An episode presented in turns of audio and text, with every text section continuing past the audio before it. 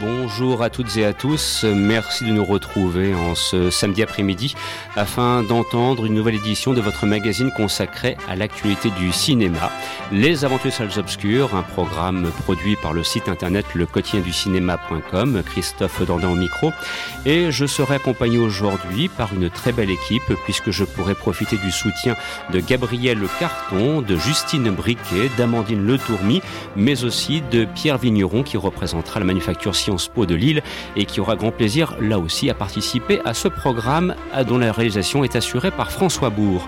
Rappelons que cette émission est donc produite par le site internet lequotidienducinema.com et qu'elle est bien sûr ensuite mise à votre disposition via différents canaux puisqu'elle est rediffusée notamment chez nos amis de Radio WRS ou bien encore sous la forme de modules par cinémaradio.net ou bien encore elle bénéficie du soutien de Planète Cinéphile et nous n'oublierons pas aussi Pastel FM qui rediffuse le programme chaque mercredi à partir de 14h. Alors quel sera le sommaire de cette émission? Nous l'avons déjà annoncé via les réseaux sociaux, notamment notre page Facebook.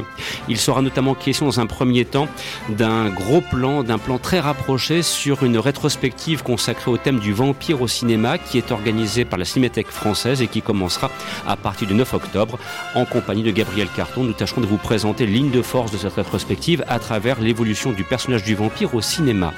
Puis place l'actualité avec les films sortis cette semaine dans les salles. Il sera question de Gemini Man avec Will Smith ou bien encore d'Alice et le maire avec Anaïs Demoustier et Fabrice Lucchini, de J'irai où tu iras réalisé et interprété par Géraldine Nakache.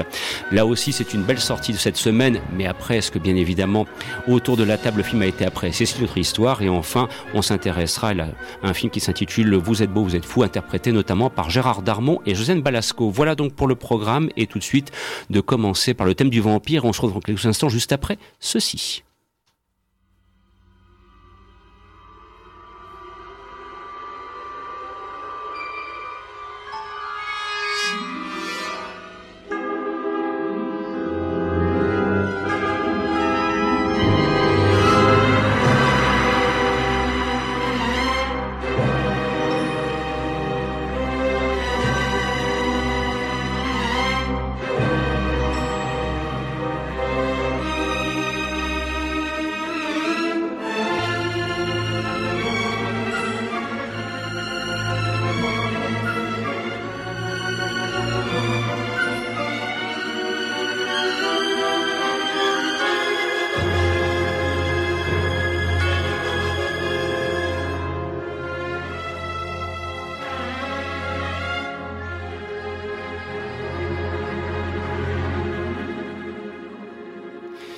Ceux qui connaissent bien l'univers composé, des musiques de films composées par John Williams auront peut-être, voire certainement reconnu la partition musicale qu'il composa en 1979, c'était il y a 40 ans maintenant, pour le très beau Dracula réalisé par John Badham avec Frank Langella dans le rôle principal. Transition qui nous permet de retrouver Gabriel Carton. Gabriel, bonjour. Bonjour Christophe. Alors c'est vrai que nous l'avons annoncé dès le sommaire et nous en reparlerons largement sur le site lequotidienducinema.com. Le 9 octobre prochain débutera à la Cinémathèque française à Paris une très longue et très large rétrospective consacrée au thème du vampire au cinéma. Et donc nous allons essayer, modestement, à notre humble façon, si j'ose dire, de vous présenter ce qu'a été l'évolution de ce personnage mythique au 7e art, à travers quelques ponctuations, à travers quelques éclairages dans le temps, et de remonter aux sources et de se dire à quel moment le vampire est-il apparu au cinéma sur grand écran. Bah en fait, il est apparu même avant le cinéma, si on peut dire, le vampire, en quelque sorte, et la source même du cinéma, puisqu'il y a un parallèle qui est fait par donc les deux commissaires, Mathieu Orléans et Florence Tissot, sur ce lien étroit entre le cinéma qui vampirise le réel et le vampire qui est un être finalement irréel et qui va se nourrir de personnes vivantes, qui va se nourrir de la vie, en quelque sorte, et le cinéma, pour exister, se nourrit de la vie. Et le parallèle ne s'arrête pas là, puisque le vampire disparaît au lever du jour et le cinéma s'arrête quand les lumières se rallument. Et donc on va trouver du vampire dans l'image bien avant le cinéma, et cette fascination qu'a l'image pour le vampire, ce qui est assez intéressant, on va la retrouver finalement dans la plupart des œuvres romantiques du 19e siècle, mais on va aussi la retrouver dans des œuvres beaucoup plus anciennes qui vont s'inspirer d'un folklore quasi médiéval, où le vampire est associé encore à la sorcellerie et à l'animalité, à la part animalité. On va même pouvoir établir un parallèle, par exemple, entre Goya et le sommeil de la raison qui engendre les monstres et certaines héroïnes gothiques dont le sommeil est fatalement toujours un sommeil de la raison puisqu'il est le théâtre de rêveries un petit peu folles, un petit peu à la Emma Bovary, où on attend un prince charmant à la plume blanche sur un destrier noir. Alors ce personnage du vampire va être bien sûr une source d'inspiration pour tous les cinéastes qui vont commencer donc à marquer de leur empreinte l'histoire du cinéma, et notamment dans les années 20 et 30, le thème du vampire au cinéma va connaître de magnifiques illustrations qui nous amènent d'ailleurs de l'Allemagne quasiment jusqu'aux États-Unis, on peut le dire un petit peu l'expressionnisme allemand jusqu'au Hollywood des années 30. Exactement, ça commence avec... on entre de plein pied, disons, dans la fiction vampirique avec Nosferatu, qui est une adaptation du Dracula de Bram Stoker, qui n'a pas encore réellement passé les frontières de son pays, ou pas comme il aurait dû à l'époque. On sait que le Dracula en France, la première traduction, c'est 1919, L'homme de la nuit, traduit par deux femmes dont malheureusement le nom m'échappe, c'est une édition illustrée. Mais donc le vampire de Stoker n'a pas encore la notoriété qu'on lui connaît aujourd'hui, et c'est assez étonnant, et elle va justement arriver dans les années 20 où la pièce d'Hamilton Dean et John Balderston va à Broadway avoir un succès immédiat et de très longue durée. Nosferatu, c'est vraiment, en quelque sorte, la première pierre de l'édifice cinématographique vampirique. C'est là où Murnau va établir les règles qui ont encore cours aujourd'hui en ce qui concerne la non-vie du vampire, et ce qui va aussi finalement définir non seulement l'expressionnisme allemand comme un vecteur d'émotion, loin de l'utilitarisme qui va être prôné après dans les arts décoratifs en Allemagne, mais qui va en quelque sorte définir le cinéma dans son objectif de reproduire le réel. Et finalement, le réel, il n'existe qu'à travers le prisme de notre perception, et donc finalement, il n'y a pas plus réaliste au niveau émotionnel que l'expressionnisme allemand, et il n'y a pas plus idéal comme incarnation que le vampire. Et ça, Hollywood va le comprendre immédiatement, et c'est pour ça que le Dracula de Tod Browning, scénarisé en grande partie à partir de la pièce de Dean et de Balderston, va inclure des éléments du Nosferatu de Murnau en les taisant. Évidemment, c'est aussi lié au fait que Karl Freund, le directeur de la photographie, avait travaillé évidemment avec Murnau en Allemagne dans les années 20. Et de rappeler que ces films à l'époque étaient tournés en noir et blanc, ce qui fait qu'il y a aussi une espèce de continuité quant à l'ambiance visuelle, à la fois par l'apport des techniciens venus d'Europe travailler aux États-Unis, mais aussi tout simplement parce qu'à l'époque on ne connaissait pas encore la couleur. Alors justement, la couleur, là par contre, le vampire va y trouver toute sa place, notamment, mais bien plus tard dans les années 50, lorsque du côté du Royaume-Uni, la firme Hammer va se saisir du personnage du vampire et va permettre, par le biais aussi d'un interprète magistral et qui est l'incarnation pour beaucoup du vampire au cinéma, en l'occurrence Christopher Lee, de connaître une vie à travers des films multiples. On peut considérer qu'il y a presque une espèce d'apothéose quant à la façon de célébrer le personnage du vampire dans les années 50 avec les productions Hammer. Et ça arrive à la toute fin des années 50. Il y a eu quelques signes avant-coureurs avec des films qui étaient encore en noir et blanc.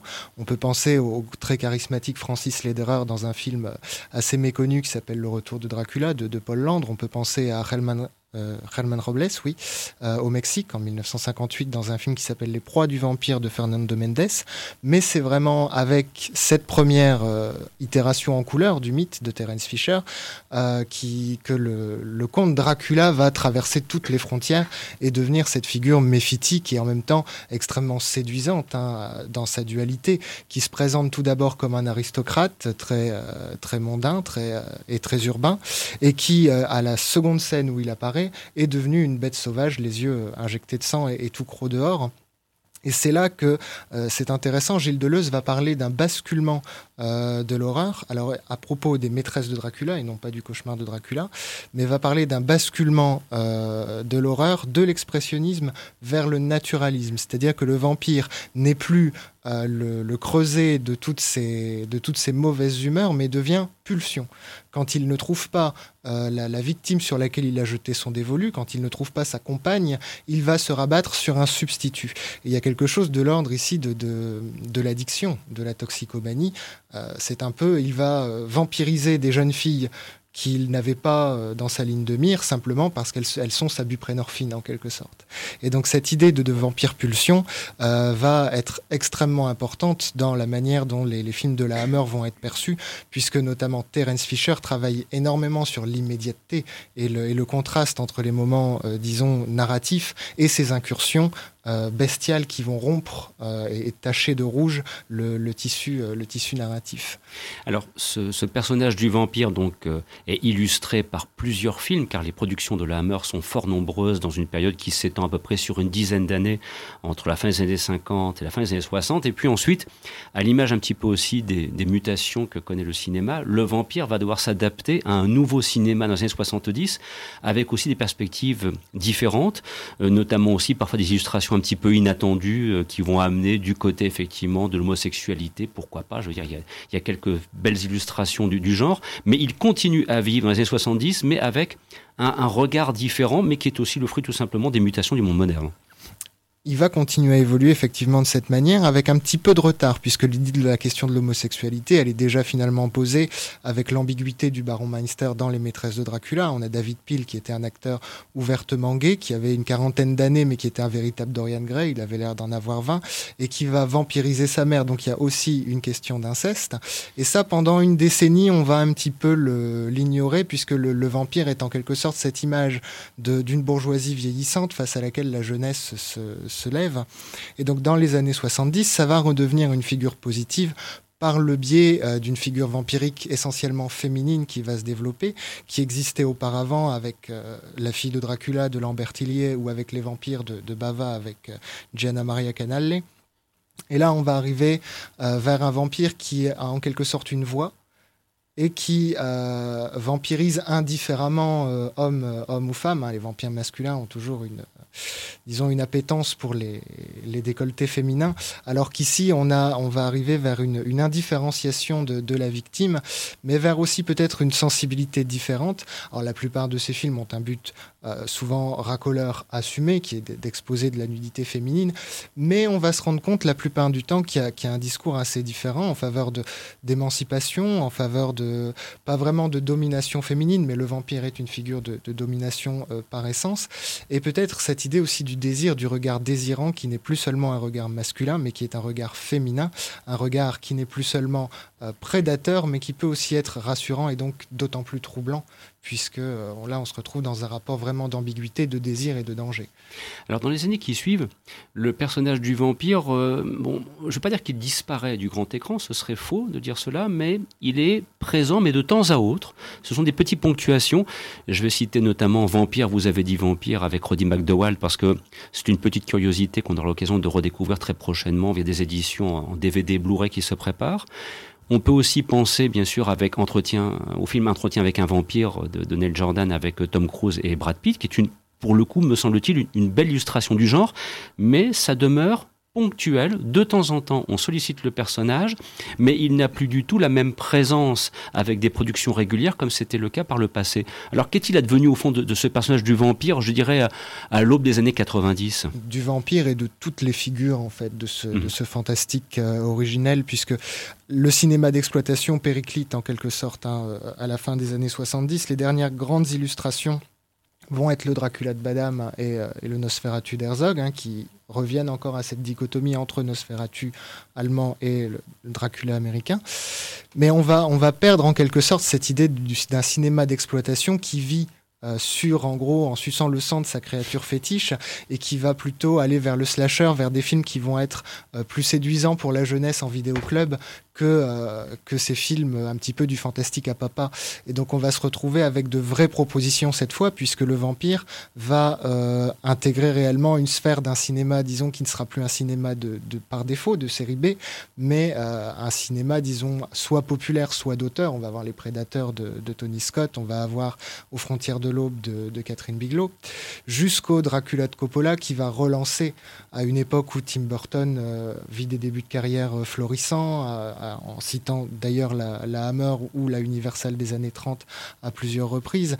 On va avoir un nouvel essor où la figure vampirique va de nouveau trouver sa place pour un public nouveau, en adaptant des nouveaux classiques, les Chroniques des vampires d'Anne Rice, mais également d'autres. On va avoir le Journal d'un vampire avec Julian Sands, on va avoir La sagesse des crocodiles avec Jude Law, ou The Addiction de Ferrara, qui va aussi revenir à cette idée du vampire pulsion, là où le vampire romantique et mélancolique d'Anne Rice est devenu en quelque sorte une norme.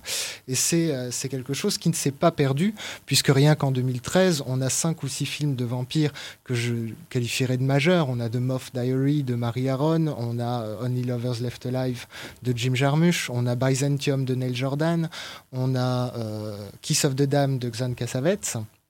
Et donc tous ces films-là reviennent à cette idée du vampire qu'on trouve à la fois cool avec cette nonchalance, cette élégance et ce dédain pour la vie, et en même temps passionnant parce que c'est l'image du temps qui passe et de toute la culture, de toute la littérature qui est emmagasinée par une mémoire quasi éternelle, et tragique parce que souvent ce sont des histoires d'amour qui durent avec des personnages qui se perdent, qui se retrouvent, les siècles passent, et nous ça nous semble absolument fascinant. Et c'est Diane Arnaud, dans le très beau catalogue de l'exposition, qui dit que maintenant la destruction du vampire ne nous fait plus peur. Ça n'est plus le héros tragique qui disparaît, c'est en quelque sorte le mythe qui vole de ses propres ailes. Quand le vampire éclate en poussière, c'est la promesse d'une future incarnation. Et ça me fait penser à la très belle chimère de Tanis Lee, cette ensorceleuse vampire qui, une fois détruite, devient la poussière qui va se loger dans le creux des yeux de tous les jeunes gens qui ont des peines de cœur, transformant de facto l'excuse c'est rien, j'ai une poussière dans l'œil, en perpétuation d'une légende magnifique. Donc le vampire, véritablement, il y a des histoires d'amour que seul le vampire peut vivre, et on en a besoin comme métaphore, non seulement comme métaphore politique, ou mais comme incarnation de nos fantasmes romantiques. Et c'est bel et bien toute l'ambition de la Cinémathèque française à travers cette rétrospective qui s'ouvre à partir du 9 octobre et qui va se poursuivre jusqu'en janvier 2020. Et alors là, pour qui souhaite voir, découvrir ou redécouvrir les vampires au cinéma, le moins qu'on puisse dire, c'est que la palette de presque tous les films que l'on peut imaginer seront proposés à travers de multiples séances, et nous ne manquerons pas, bien évidemment, de relayer la programmation de la Cinémathèque via différentes publications sur lesquelles nous travaillons actuellement. Gabriel, un grand merci pour cette présentation, et un grand merci aussi pour l'esprit de concision, et Dieu sait que c'était pas chose facile quand on aborde le thème du vampire au cinéma. Sur ce, place l'actualité, et il va être question d'un Gemini Man. Tout ce que nous avons créé est en danger. Vous n'avez personne capable de tuer Henry Brogan. Gemini va s'en charger. T'es qui ? Je veux pas te tuer ! Cool ! Moi je peux alors ! J'ai la recrue idéale. Je sais pourquoi il est aussi fort que toi. C'est toi. Gemini se prend pour Dieu en jouant avec l'ADN. Mais comment c'est possible ? Quitte à cloner quelqu'un, ils auraient pu cloner Nelson Mandela. Nelson Mandela réussirait pas à tuer un homme à 2 kilomètres dans un train en marche. Will Smith contre Will Smith. Telle est au fond la trame principale de Gemini Man, réalisé par Ang Lee. Film, et je retrouve pour cela Pierre Vigneron, que j'accueille avec grand plaisir en cet après-midi. Film qui pose un souci parce que, Pierre, tu ne vas pas manquer de le souligner, le scénario est, dirons-nous, minimaliste. Mais c'est vrai que c'est un film qui s'appuie avant tout sur des prouesses visuelles, peut-être un nouveau langage cinématographique, si je veux en croire certains qui se sont exprimés au sujet de ce film, mais qui, moi, me pose un souci, c'est que que j'ai l'impression qu'il faut faire partie des happy few, des heureux invités qui auront la possibilité de voir Gemini Man avec les conditions techniques requises. Par contre, si on le voit, je dirais, dans une salle de cinéma normale en 2D, alors là, peut-être, la déception risque d'être au rendez-vous. Alors, qu'as-tu pensé, Pierre, de Gemini Man ? Ah bah oui, malheureusement, moi, j'ai eu le malheur de le voir en 2D, dans une salle somme toute normale. Et du coup, c'est vrai que, en fait, on reste un peu sur sa fin, quand même. Au-delà de la prouesse technique, donc bien sûr, c'est... Enfin, le gros truc du film, c'est quand même le rajeunissement numérique de Will Smith, qui est vraiment bluffant. Enfin, une fois qu'on a les deux acteurs à l'écran, on arrive... Enfin, on sait que Will Smith a été rajeuni, mais il reste extrêmement convaincant, le grain de la peau est bien fait, les mouvements de visage, c'est du motion capture, du coup, c'est encore une fois très réaliste. Mais au-delà de ça, en fait, le film, on a l'impression qu'on a confié en fait cette idée au réalisateur. On lui a dit, tu dois faire un film avec Will Smith et Will Smith en rajeuni, et que en fait, c'est censé durer 2 heures, mais en fait, l'idée est vachement, très rapidement épuisée. Le film, en fait, voilà, il a un peu les pires des défauts pour un film d'action, c'est qu'en fait, il devient rapidement long. Au bout d'une heure et demie, on commence à se dire qu'on a vu à peu près tout ce que le film avait à montrer. Et c'est un vrai problème. Il y a un vrai problème au niveau du rythme, de la construction. C'est-à-dire qu'en fait, dès qu'on n'est pas sur une scène d'action, les dialogues sont monotones, mal écrits, avec des personnages secondaires qui sont vraiment inintéressants au possible. Donc on a Marie-Elizabeth Winstead qui joue Dani Zakharevsky et Benedict Wong, qu'on a déjà vu dans les derniers Avengers et dans Doctor Strange, qui joue le rôle de Baron, donc, qui sont les deux compagnons de Will Smith dans sa fuite après avoir été trahi. Parce qu'en fait, donc, le pitch de base, c'est que Will Smith... J'allais y venir, quelle est un petit peu l'histoire de départ ? Parce qu'on parle de scénario minimaliste, on va quand même l'exposer. Il faut quand même l'exposer. Donc Will Smith travaille pour une agence type CIA américaine. Il est tireur d'élite. Donc voilà, son métier, c'est de tuer des gens sur commande. Et un beau jour, il se retrouve trahi par cette même agence qui va envoyer des tueurs à sa poursuite sans qu'il sache trop pourquoi. Et dans sa fuite et dans sa quête de vérité, il va emporter 2 amis avec lui. Donc, c'est Marie-Elizabeth Winstead et Benedict Wong. Et en fait, le scénario est vraiment purement anecdotique. On est vraiment sur quelque chose qu'on a vu, je pense, 1000 fois, que ce soit avec les Jason Bourne ou quelque chose des Jason Bourne qui est d'ailleurs bien meilleur que celui-là. Donc en fait, le scénario, en lui-même, n'est pas très original. Il arrive assez mal à... Il exploite quand même quelques trucs assez intéressants qui sont soulevés par le film. Notamment, il y a une société, Gemini justement, c'est une société paramilitaire qui est menée par Clive Owen, qui joue du coup Clive Harris dans le film, qui est une bonne tête de méchant, on doit le dire. Mais du coup, on a cette espèce de société paramilitaire, c'est posé là, comme ça, on ne sait pas trop ce qu'on doit en faire, c'est pas vraiment traité de manière vraiment intéressante. Et alors que ça pourrait être vraiment, surtout quand on connaît aujourd'hui la place que peuvent avoir dans des opérations en Irak, par exemple, dans la guerre de 2008, la place qu'ont pu avoir des sociétés comme Blackwater. Mmh. Les mercenaires. Voilà, des mercenaires professionnels dans ces guerres. C'est un petit peu dommage d'avoir justement une société paramilitaire qui a l'air intéressante, pourtant ça n'a pas l'air stupide, mais c'est pas du tout exploité dans le film. Et deuxième grosse thématique, du coup, c'est évidemment le sujet du clonage avec ce personnage de Will Smith rajeuni. Et qui a un rapport extrêmement compliqué avec le personnage de Will Smith. Parce qu'au début, il est censé... en fait, il est envoyé par Gemini pour tuer Will Smith, pour tuer justement son double plus vieux.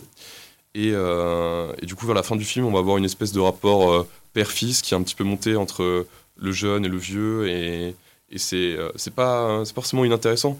Il y a des scènes qui sont vraiment bien foutues, surtout qu'on sait que c'est un personnage digital, qu'on voit pleurer ou se mettre en colère. Ça fait quelque chose et c'est assez convaincant. Mais encore une fois, c'est assez mal exploité par un film qui peine à réussir autre chose que ces scènes d'action, finalement. Un petit peu, pour te résumer, un film qui est certes très intéressant sur le plan spectaculaire des scènes d'action, mais qui a peut-être été dépassé par les scènes spectaculaires au détriment d'un scénario qui peine à intéresser le spectateur, ou qui peine à mobiliser l'attention sur une longue durée. Ouais, c'est ça. En fait, il y a un problème de gestion de rythme. Dès qu'on n'est pas sur une scène d'action, d'ailleurs, les scènes d'action, il faut vraiment dire qu'elles sont quand même assez bien foutues. On a une scène de poursuite en moto qui est vraiment énergique, bien filmée, dynamique. On arrive vraiment à suivre tout le temps l'action. Ça, c'est très très bien foutu. On a une scène aussi de combat au corps à corps, du coup, entre les deux versions de Will Smith, et qui là, pareil, elle est vraiment bluffante. Parce qu'en plus, on a une lumière assez intéressante. On a un troisième personnage qui suit par l'arrière avec une lampe torche. Et du coup, on voit les ombres se battre, quelque chose comme ça. Et c'est vraiment très, très intéressant sur le plan visuel. Et c'est bien foutu. Et c'est dommage qu'en fait, il y ait des fulgurances un peu comme ça dans les scènes d'action où on sent que du coup, le réalisateur Ang Lee sait ce qu'il fait à ce moment-là. Mais qu'à côté de ça, les dialogues et la construction de scénario soient aussi au ras des pâquerettes, quoi. Et c'est en partie, je dis bien en partie, même si c'est d'une façon un petit peu plus développée, le propos que par certains aspects tient Ryan Mezioud dans la critique qu'il a proposée pour le site Le Quotidien du Cinéma, que je vous invite un petit peu à lire en complément de ce que Pierre vient de présenter à l'instant à propos du film Gemini Man avec Will Smith et que l'on peut voir sur les écrans depuis mercredi dernier. Sur ce, nous allons donc poursuivre notre panorama des principaux films sortis dans les salles ce mercredi. Alors, il est aussi maintenant question de cinéma français et voici venir Anaïs Demoustier et Fabrice Lucchini avec Alice et le maire. Vous connaissez mon parcours ? Je sais que vous êtes un homme politique, vous êtes le maire de Lyon. Ils ont payé le prix.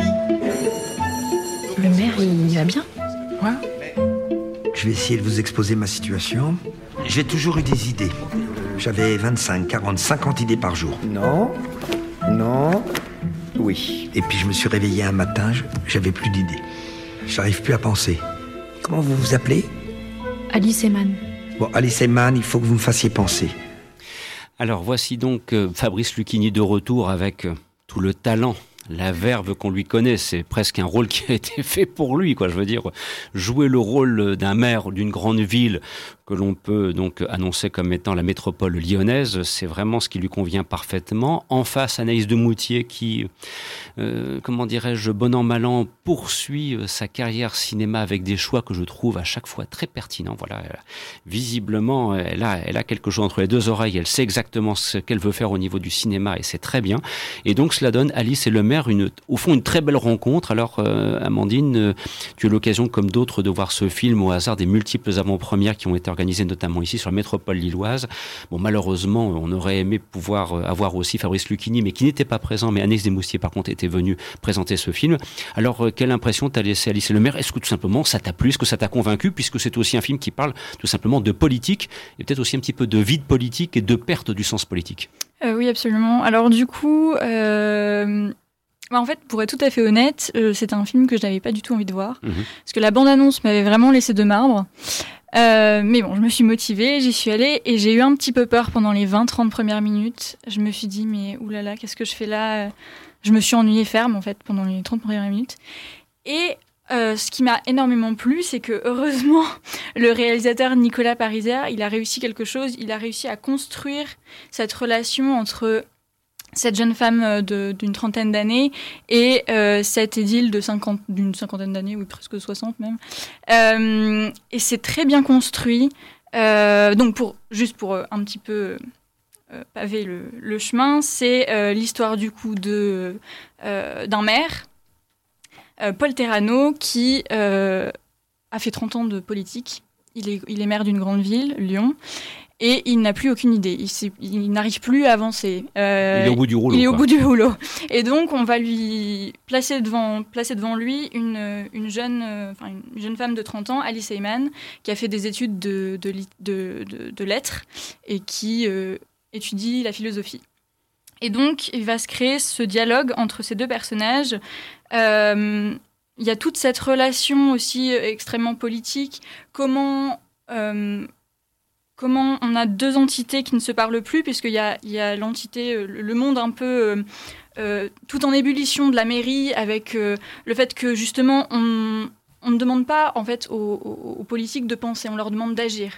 Et donc c'est là que se pose cette vraie problématique. Et donc Alice va arriver, c'est un peu cette bleue qui en fait est très intelligente et arrive à être très talentueuse, à porter un regard nouveau, sauf que ça va aussi attirer la jalousie. Donc il y a tout ce pan-là aussi qui est très intéressant dans le film.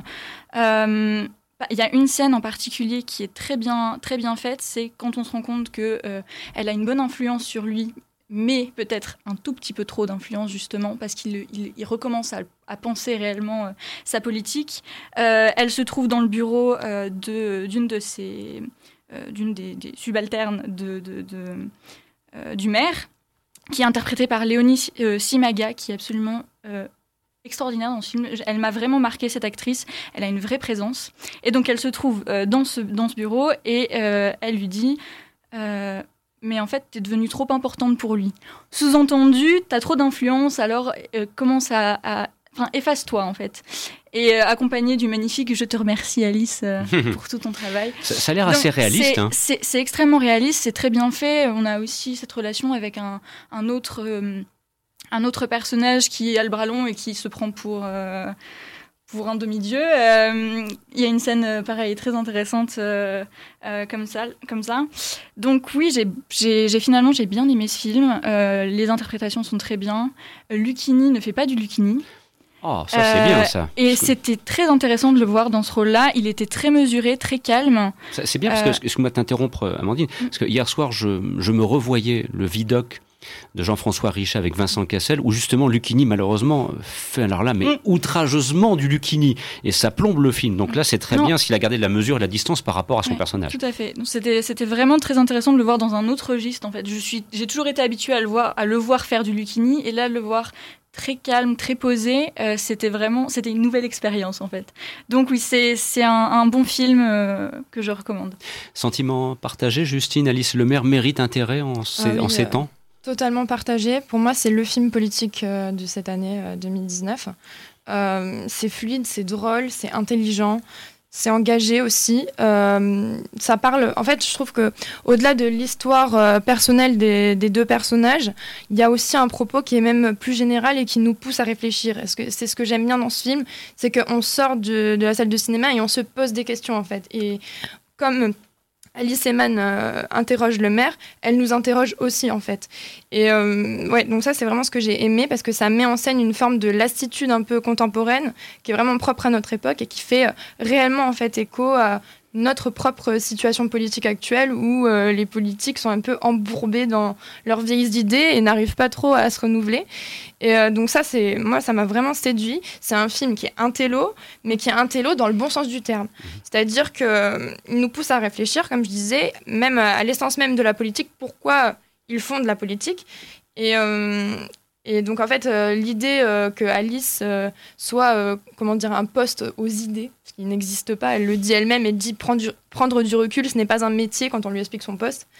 Et en fait, la pensée est au cœur de ce film, justement, c'est la clé du film. C'est, voilà, ça fuse, il y a des noms de philosophes qui passent. Effectivement, des fois, il y a un discours politique qui est très technique. Et il faut suivre quand même, ça fuse, les idées fusent, et même des fois, moi, il fallait s'accrocher, donc je pense que c'est pas pour tout le monde, mais les gens qui aiment les bons films français, un peu verbeux, avec plein d'idées, franchement, allez-y, parce que c'est vraiment super. Et aussi, moi, ce qui m'a intéressée, c'est aussi pour le fait de découvrir vraiment, tout bêtement, le fonctionnement d'une mairie, que moi, personnellement, je connaissais pas tant que ça. Et là, vraiment, on voit les coulisses un petit peu de la mairie, comment ça fonctionne, etc. Ça nous apparaît un peu comme une ruche foisonnante, où il y a plein de conseillers en communication, d'adjoints qui s'activent autour du roi, entre guillemets. Et donc ça m'a intéressée aussi pour l'aspect informatif. Et j'ai pas compris vraiment pourquoi Gérard Colomb était inquiété à l'idée de ce film, parce qu'apparemment il a interdit le tournage dans la mairie. Ça n'a pas été possible. Il a bloqué un petit peu les possibilités pour le réalisateur, alors qu'en fait ça ne parle pas du tout de lui. Donc lui apparemment a une femme un peu plus jeune que lui, il a eu peur que ça reprenne son histoire. Pour autant c'est pas du tout ça, c'est vraiment un film sur la politique pure et dure et sur la pensée en général. Et comme Amandine, je suis totalement d'accord, Lucchini ne fait pas du Lucchini et c'est super quoi. Ça, vraiment, moi, ça faisait très longtemps que je ne l'avais pas vu comme ça, aussi bon. Anaïs Demoustier, elle est excellente. Je ne me souviens pas avoir vu un film avec elle où je l'ai trouvée mauvaise. C'est vrai. Elle est vraiment talentueuse et très pudique dans son rôle. Elle n'en fait pas trop et même dans ses silences, c'est juste quoi. Enfin, ça sonne juste. Et du coup, je trouve qu'il y a une alchimie vraiment entre les deux. Ça fonctionne. Et au-delà du film politique, j'ai l'impression que c'est aussi un film d'amour, mais où, en fait, justement, le physique n'est pas important, quoi. L'amour platonique. Enfin, oui. C'est même une connexion, en fait. C'est une histoire de connexion. Ouais, d'intellect, en fait. C'est-à-dire, un amour presque intellectuel, etc. Et en ça fait penser un peu à Nelly et Monsieur Arnaud de Claude Sauté. D'ailleurs, j'ai fait un rapprochement entre les deux affiches. Mmh. Je ne sais pas si vous avez l'affiche en tête, mais elles sont très ressemblantes. Ce que tu dis, Justine, est pertinent, puisque cette semaine, donc, à travers les nombreuses conférences de presse et autres émissions auxquelles Fabrice Lucchini a participé, il a notamment eu l'occasion d'être invité par France Inter, au hasard des matinales de France Inter, où d'ailleurs il ne s'est pas gêné pour dire un petit peu de mal à propos de Gérard Collomb et sur le fait que ce dernier avait vraisemblablement un égo démesuré pour penser que c'était un film qui lui était consacré. Comme il disait, on veut bien faire un biopic de Michael Jackson, mais enfin Gérard Collomb, franchement, qui va s'y intéresser? Ah, c'est vraiment du Lucchini brutal, bien comme il faut.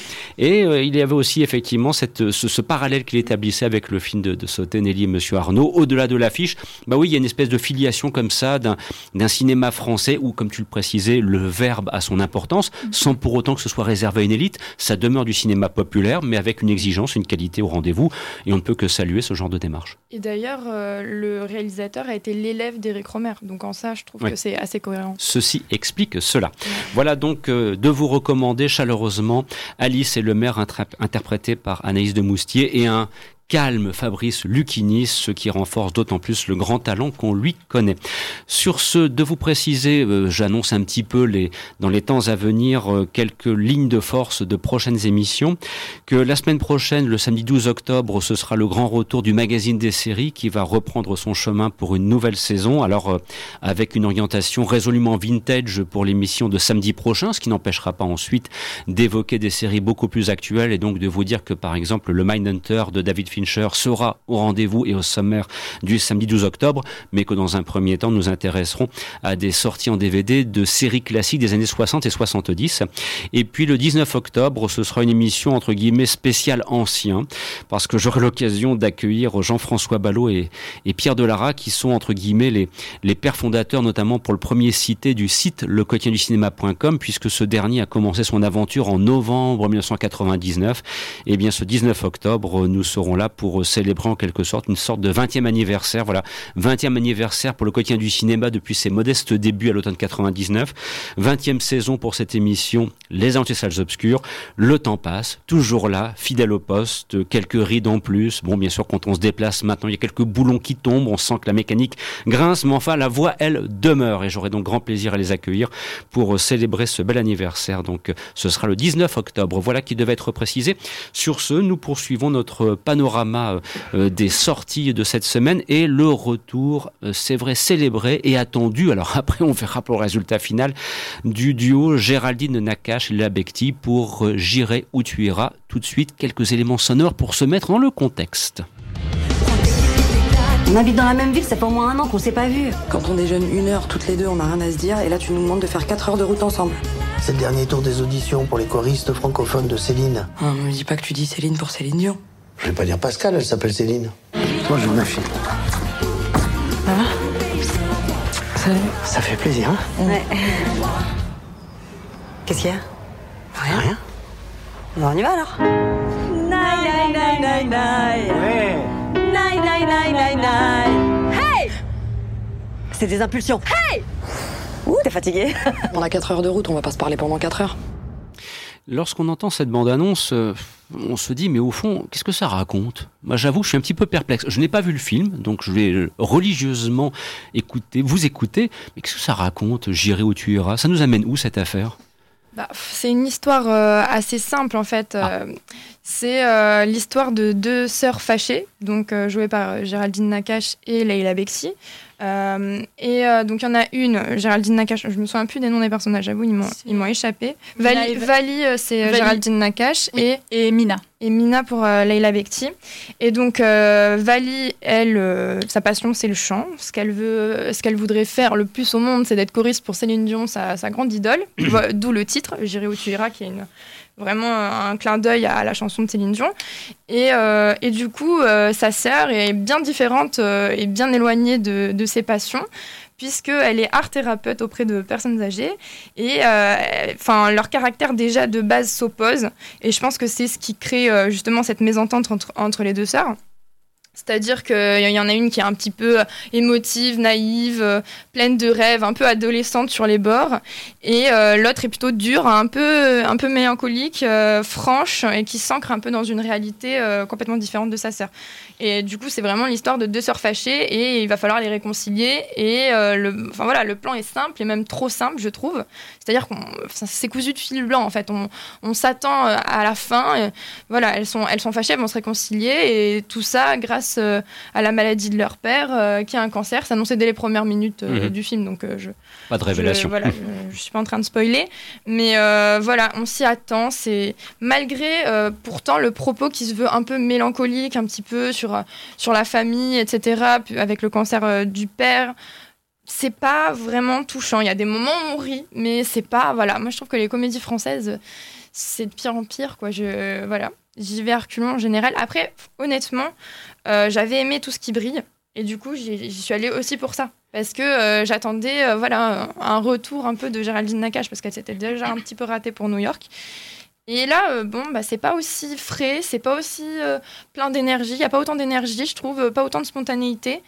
Et j'ai pas été touchée par les personnages des deux sœurs. Je dirais la seule chose qui m'a un peu séduite dans le film, et alors je m'y attendais pas du tout, c'est vraiment le personnage du père, incarné par Patrick Timsit. Je l'aurais pas du tout imaginé dans ce rôle-là.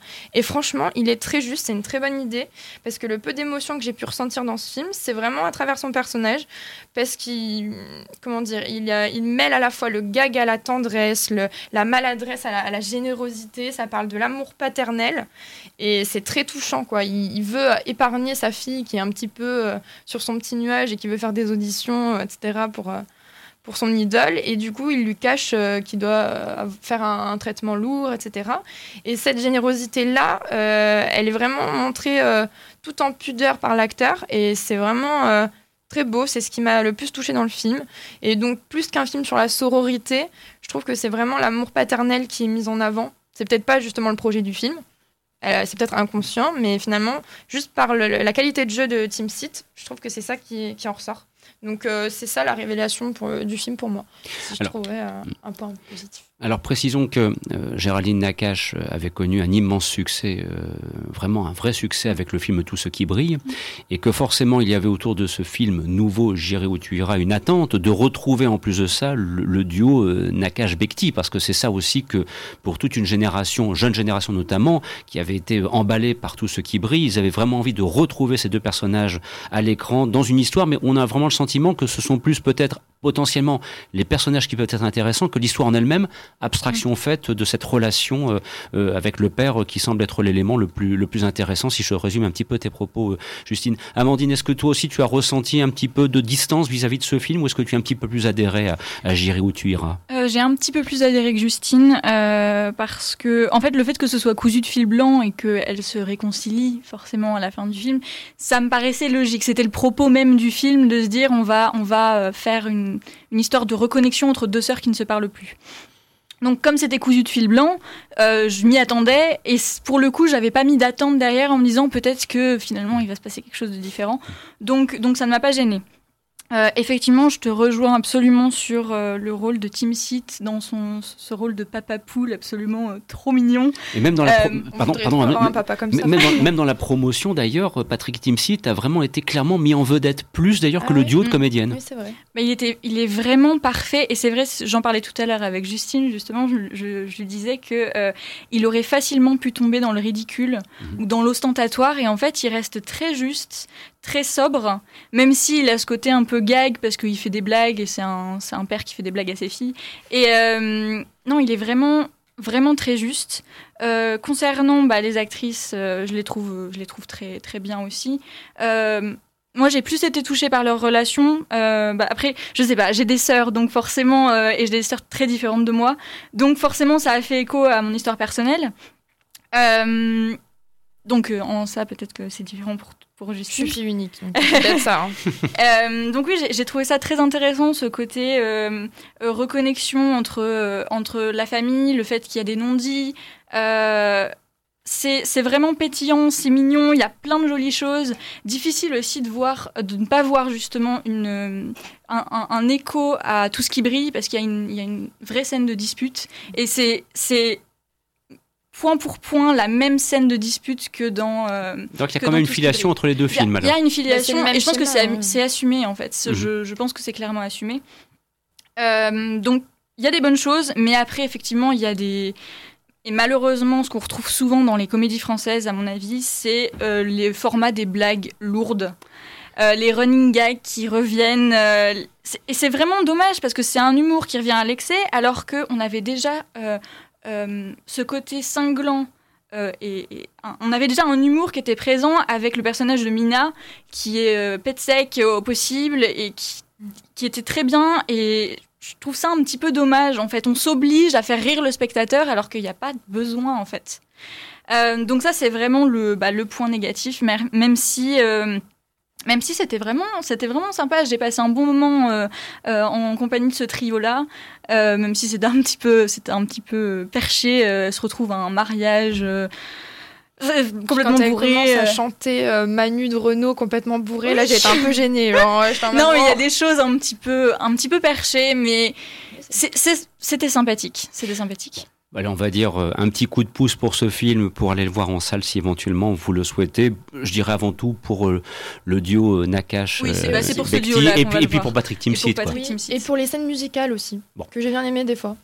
La scène où elle chante Babacar de France Gall, là j'étais à fond. Tiens, alors vous évoquiez toutes les deux à plusieurs reprises le thème de la comédie au cinéma. C'est pour rappeler, petit lien avec l'actualité, qu'actuellement à Lille se déroule le festival Ciné-Comédie pour sa 2e édition. Alors justement, au hasard de la préparation de l'émission ce matin, j'échangeais avec qui nous représente et de saluer Barthélémy Cabuzel, Christophe Colpart et Jérémy Joly qui sont sur le terrain pour suivre cette 2e édition du festival Ciné-Comédie et qui ont eu la grande chance de découvrir en avant-première La Vérité si je mens, les débuts. Et eux-mêmes étaient très perplexes en se disant, mon Dieu, comment peut-on faire ce qui est quasiment une première, une préquelle à cette trilogie qui a connu un si grand succès dans les salles. Et il s'avère que le choix qui a été fait, d'après ce que me disait notamment Christophe Colpart, c'est justement d'avoir un humour qui soit remis dans le contexte des années 80 et de ne pas cliquer à utiliser les recettes des comédies françaises du temps présent. Et donc, il a réussi une chose, il a réussi à susciter ma curiosité. Je me dis, mais ça serait quand même je serais quand même curieux de voir un petit peu ce que ça va donner et quel sera le résultat final. Bien évidemment, c'est un film dont nous ne manquons pas de parler lors de sa sortie en salle. Il est prévu pour le 16 octobre et de rappeler que le Festival Ciné-Comédie, lui, se termine dimanche. Hier soir, il y a eu un très bel événement avec la venue de Bertrand Blier pour une masterclass qui lui était consacrée. Et j'ai cru comprendre que là, Christophe Colpart, il avait eu le palpitant qui a monté très rapidement, parce que voilà, c'est Bertrand Blier, et aujourd'hui c'est Michel Blanc en tant qu'invité d'honneur, président du festival, qui est honoré aujourd'hui à travers différentes manifestations qui lui sont consacrées. Le reste, lequotidienducinema.com, si vous voulez suivre quelques comptes rendus ou lire quelques bonnes critiques des films que l'on peut voir actuellement dans les salles. Ce matin, ils revoyaient La Grande Vadrouille sur le grand écran, par exemple, nos chers amis Christophe, Jérémy. J'avoue quand même qu'il y a pire, puisqu'on parle de grande comédie au cinéma avec La Grande Vadrouille. On est servi. On se retrouve dans quelques instants, juste après ceci. Radio Campus jusqu'à 15h. C'est les aventuriers des salles obscures. Avec Christophe Dordain.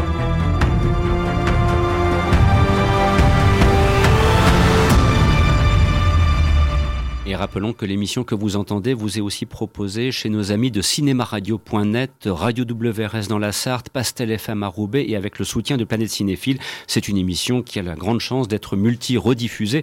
Merci à eux. Nous terminons notre panorama d'ailleurs avec encore ce qui pourrait s'apparenter à une comédie et avec le duo Gérard Darmon, Josiane Balasko, de retour pour ceci. Mesdames, mesdemoiselles, messieurs, ce qui vous attend, c'est ça. Vous avez des morts, Nessus. Ça ne vous excite pas? En fin de l'action, hein. Allez, qu'on se prépare, hein. C'est bizarre en ce moment. Je participe à des combats. Des combats de vieux. T'es sérieux? Tu m'as fait gagner beaucoup d'argent, Nessus. Alors je vais te proposer quelque chose. Pourquoi vous faites ça? Ce qui me fait peur, c'est de devoir combattre contre toi un de ces jours.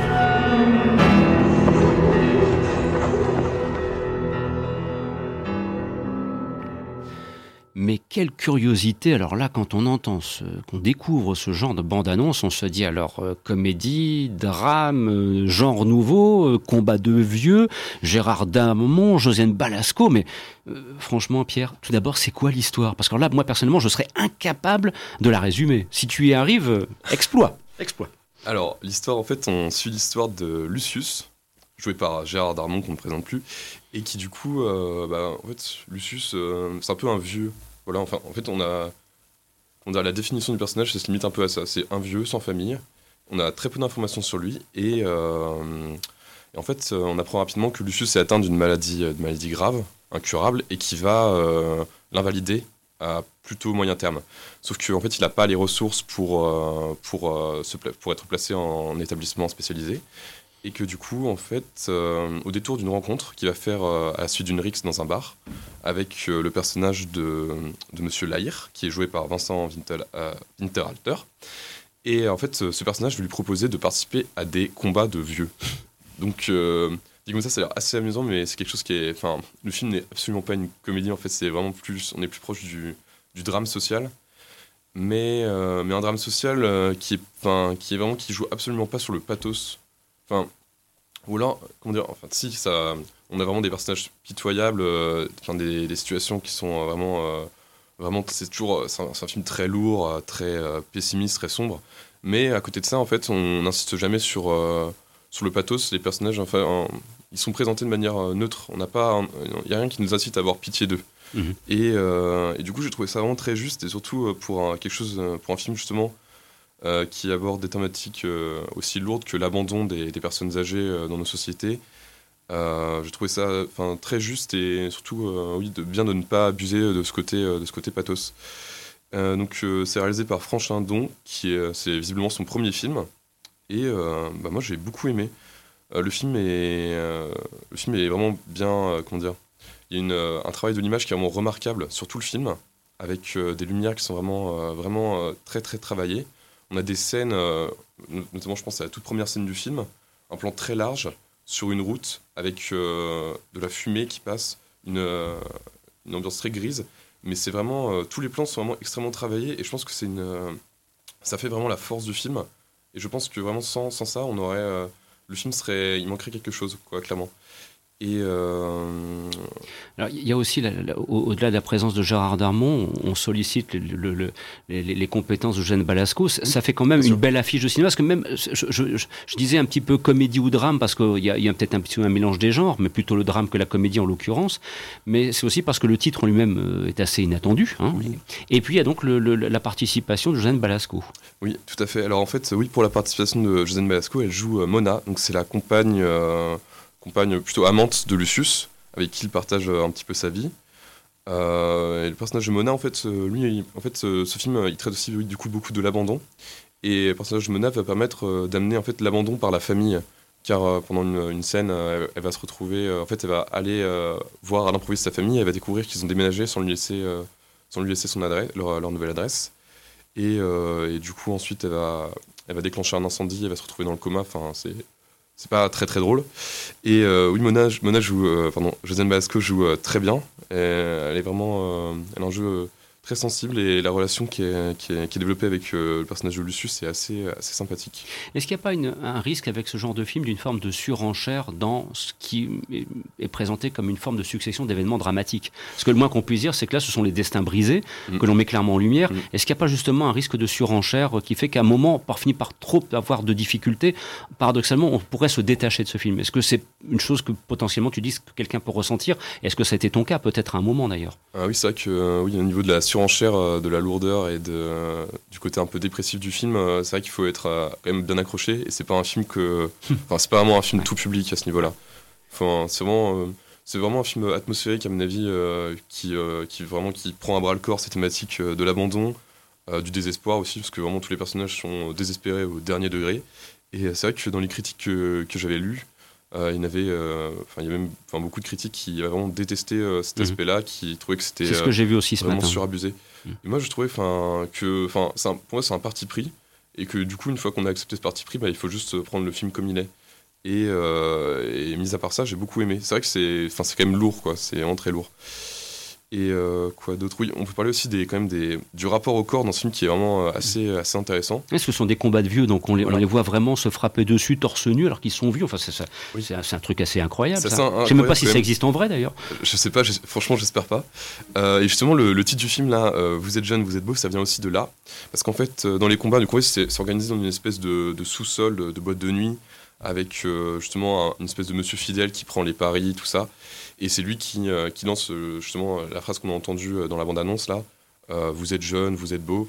Et en fait, du coup, ces combats, ils sont vraiment axés sur le rapport au corps. Et en fait, c'est des bourgeois, espèce de bourgeois qui assistent et qui vont avoir un rapport qui contemple un peu leur propre déchéance en regardant le corps de ces vieux.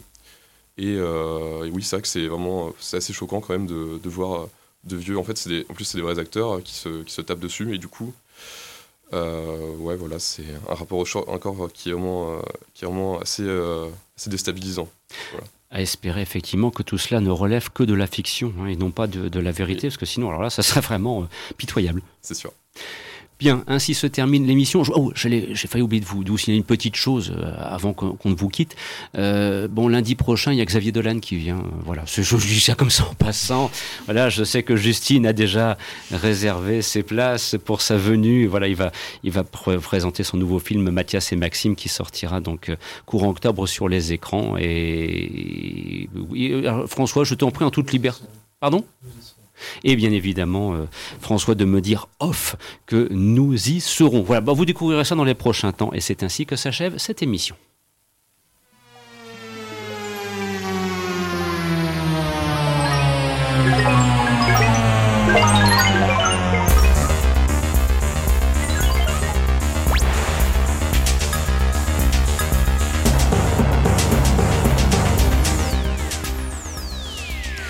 Merci d'avoir été des nôtres en ce samedi après-midi. Vous écoutiez Les Aventures Salles Obscures, une émission produite par le site internet lequotidienducinema.com. Christophe Dordain vous accompagnait, bien soutenu, bien équipé, bien, formé aussi avec l'ensemble des films que nous avons pu voir cette semaine par le biais des interventions de Justine Briquet, d'Amandine Letourmy. Merci également à Pierre Vigneron et un très grand merci à Gabriel Carton pour sa présentation de l'exposition proposée par la Cinémathèque consacrée au thème du vampire.